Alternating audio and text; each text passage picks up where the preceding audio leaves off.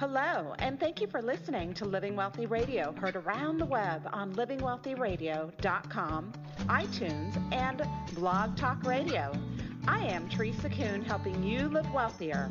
Resources are available for you at livingwealthyradio.com. Do you believe this country is changing for the better? Or are we facing darker days?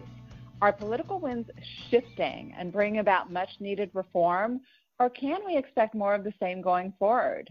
Many experts predict a looming collapse coming soon, and there are wars and rumors of wars on the horizon. What is going on in our crazy world, and what can we do to remedy it? Today, we have a very special guest who really needs no introduction, a former member of Congress and three time presidential candidate. He's been one of the leading voices for liberty, peace, and prosperity in our time. He has dedicated his entire life to serving the American public and championing sound money, free markets, and a non interventionist foreign policy. It is an honor to welcome Dr. Ron Paul to Living Wealthy Radio today. Thank you, Teresa. Ten years ago, you sparked a national revolution of sorts, waking up an entire generation to the evils of centralized banking and unrestricted federal power. How is the liberty movement these days? Are you pleased with the progress being made? Yes, but we always can do better and always hope for more. But uh, I, I think I think the uh, the revolution is alive and well. I've never, you know, named it the Ron Paul Revolution, and I didn't start it, but I was in a place where I had the opportunity to call attention to it because I think the ideas of liberty have been around for a long time and they've been emphasized. The country's in big trouble, and I think just offering up the uh, the issues and the principles of liberty uh, was very appropriate because people were looking for some answers. So I was very pleased, and even though it's been 10 years, and sometimes people claim, well, you don't have control of Washington yet, so therefore it was a total failure. I disagree with that. I think it's very much alive because I see it as an intellectual movement rather than a narrow political movement.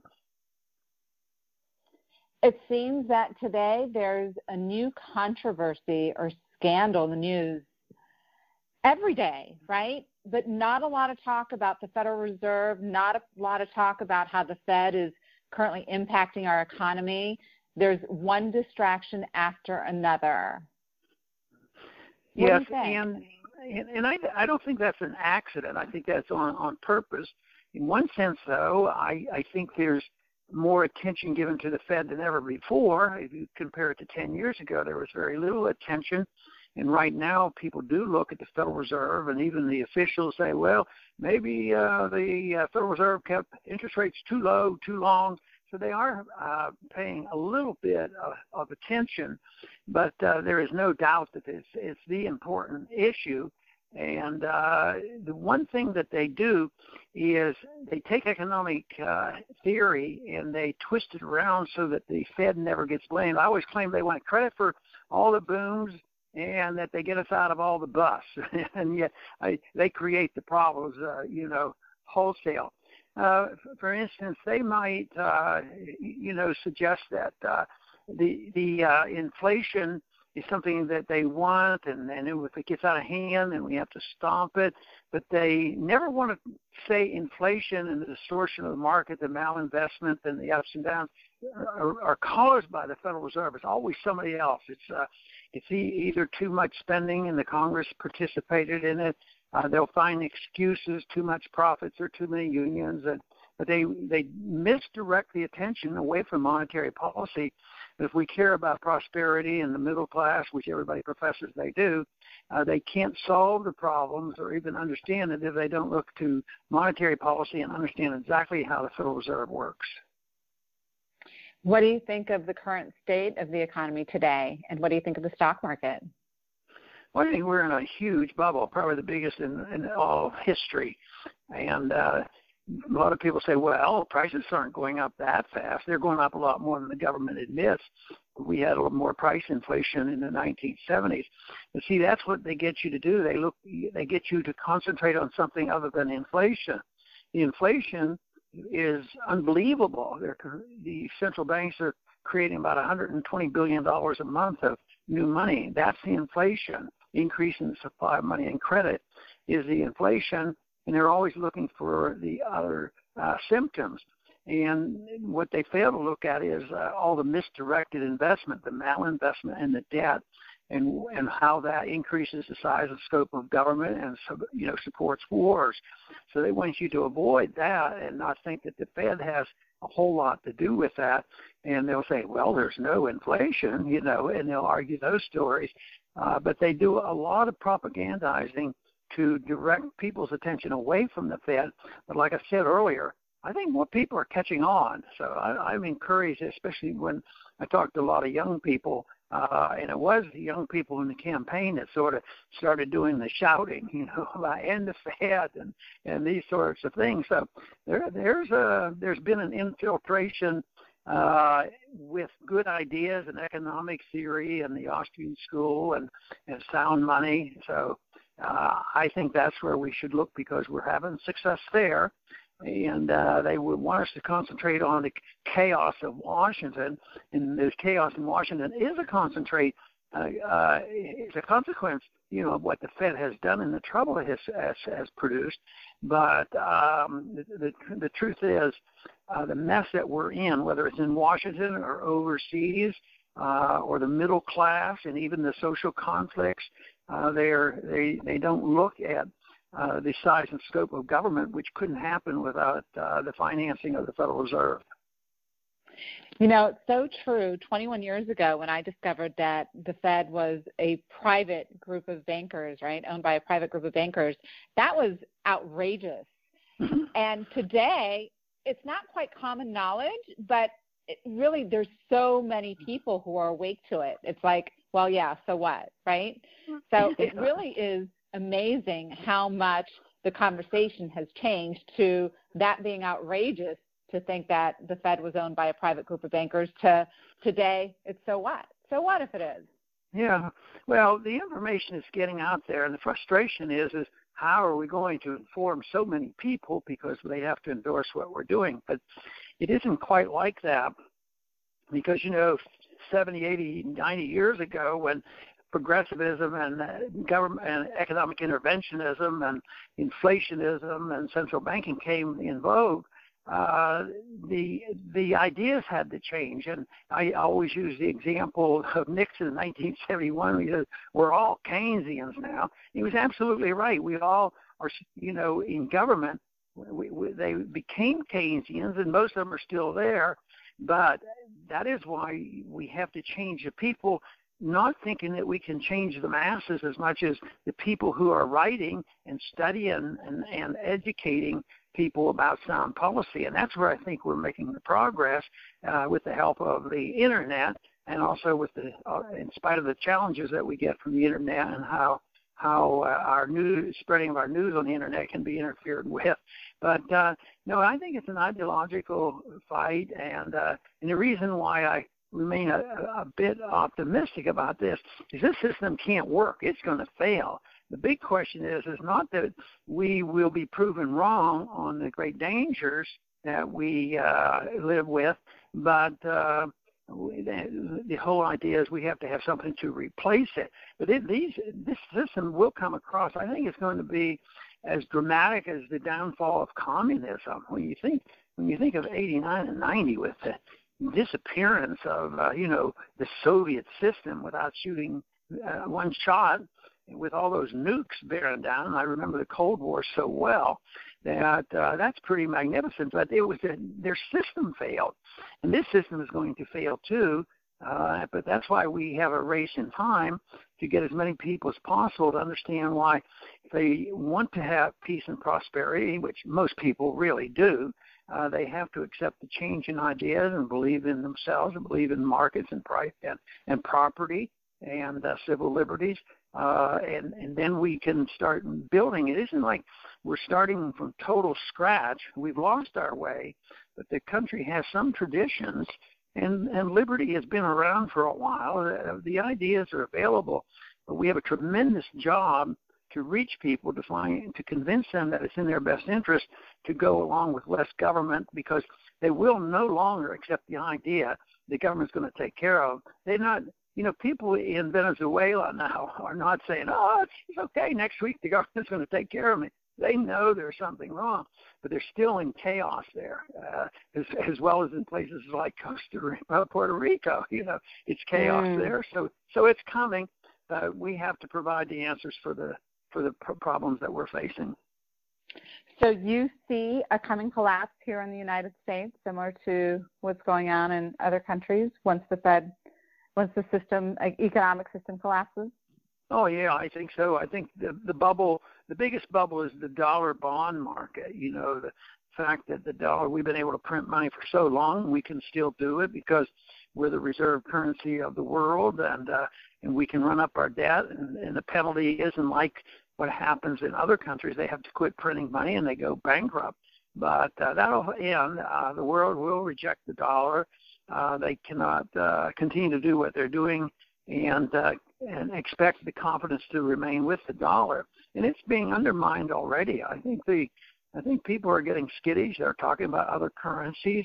It's just that we still have the economic might and we have the military might, and people are intimidated because they're afraid oh well we'll close the banks and we'll you know uh, put on economic sanctions or we'll invade them or we'll declare war against them or bomb them. And so we're still a powerful force but um, there's a lot of people in opposition. It's growing. It's coming from the far east i think you know. I think it could involve uh, russia and china and india and, and japan uh, the, these countries could get together and, and come up with an alternative currency because I think it's inevitable the dollar will fail, which would be is going to be a disaster for the whole world, but especially for America, because you're going to see high interest rates and you're going to uh, see inflation, uh, the price inflation, and, uh, and then there's the political chaos. We already see the political struggle. That's what the Washington political struggle is all about. Is that we're broke. You know, everybody wants something. Used to be there was no problem. We would just run up more debt and print more money. But people are starting to realize that there's a limit to that because if they continue to do or speed it up, which they have to, they always have to do more. Just look at what they had to print and create uh, credit in in uh, 09, you know, with the last uh, recession, and that's horrendous. And uh, that's why the confidence will be undermined. But we're we're in for some bad times here economically. What do you think of Bitcoin and the whole cryptocurrency world? I think it raises a lot of questions. I have uh, I don't understand uh, exactly all the technology uh, I do understand uh, the monetary aspect of it and the po- politics of it. And if it's something that's worthwhile and can be used and the market is choosing it, I've always supported strongly, you know, the competition in currencies. And if that suffices, as long as nobody commits any fraud and theft, uh, then it should be permitted. Uh, I don't like it the way it's developing now because I think the government is too close to it. Uh, people, you know, are required to pay taxes if their bitcoins go up in, in value and they sell them. Uh, and the, the exchanges actually cooperate and send in their 1099s, you know, to the to the IRS.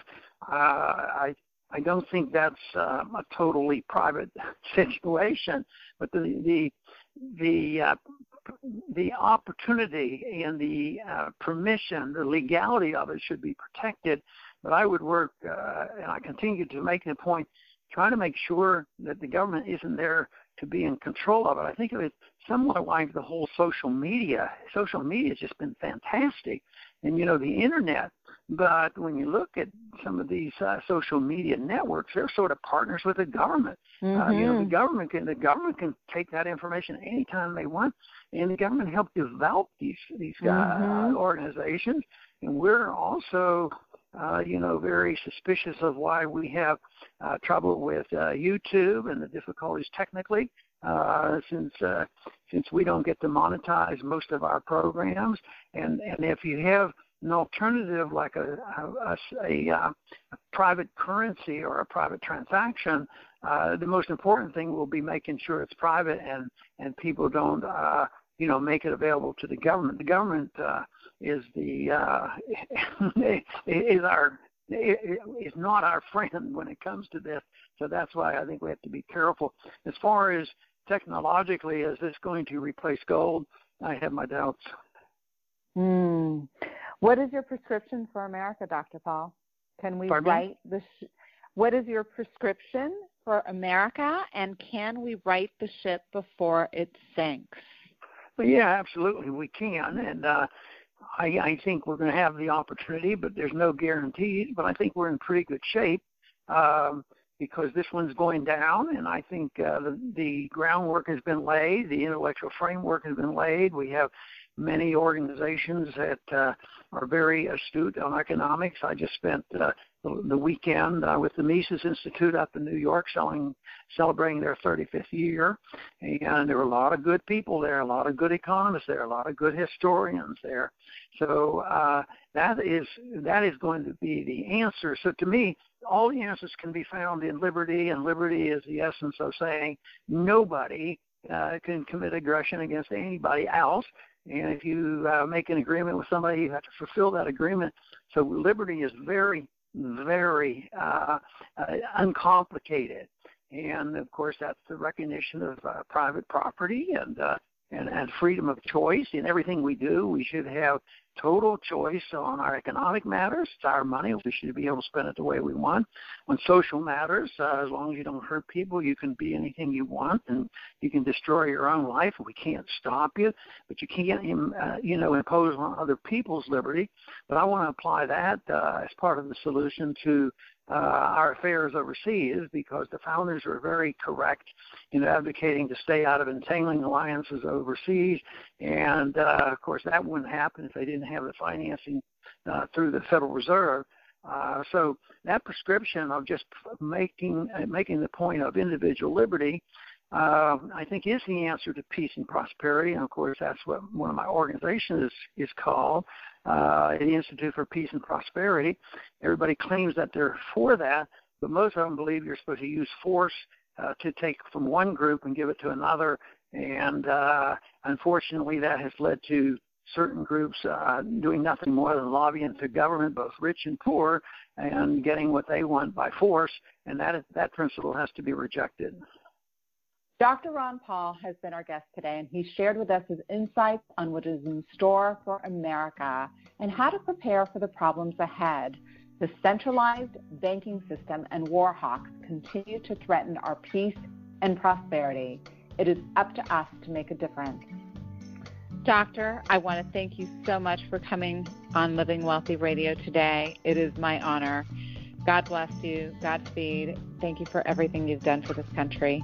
Thank you, Teresa. Nice to be with you. You've been listening to Living Wealthy Radio, heard around the web on livingwealthyradio.com, iTunes, and Blog Talk Radio. Download or subscribe to our podcast to hear a new show every week. I am Teresa Kuhn, and I hope you'll join me again next week as I show you ways to live wealthier. Resources are available for you on our website at livingwealthyradio.com.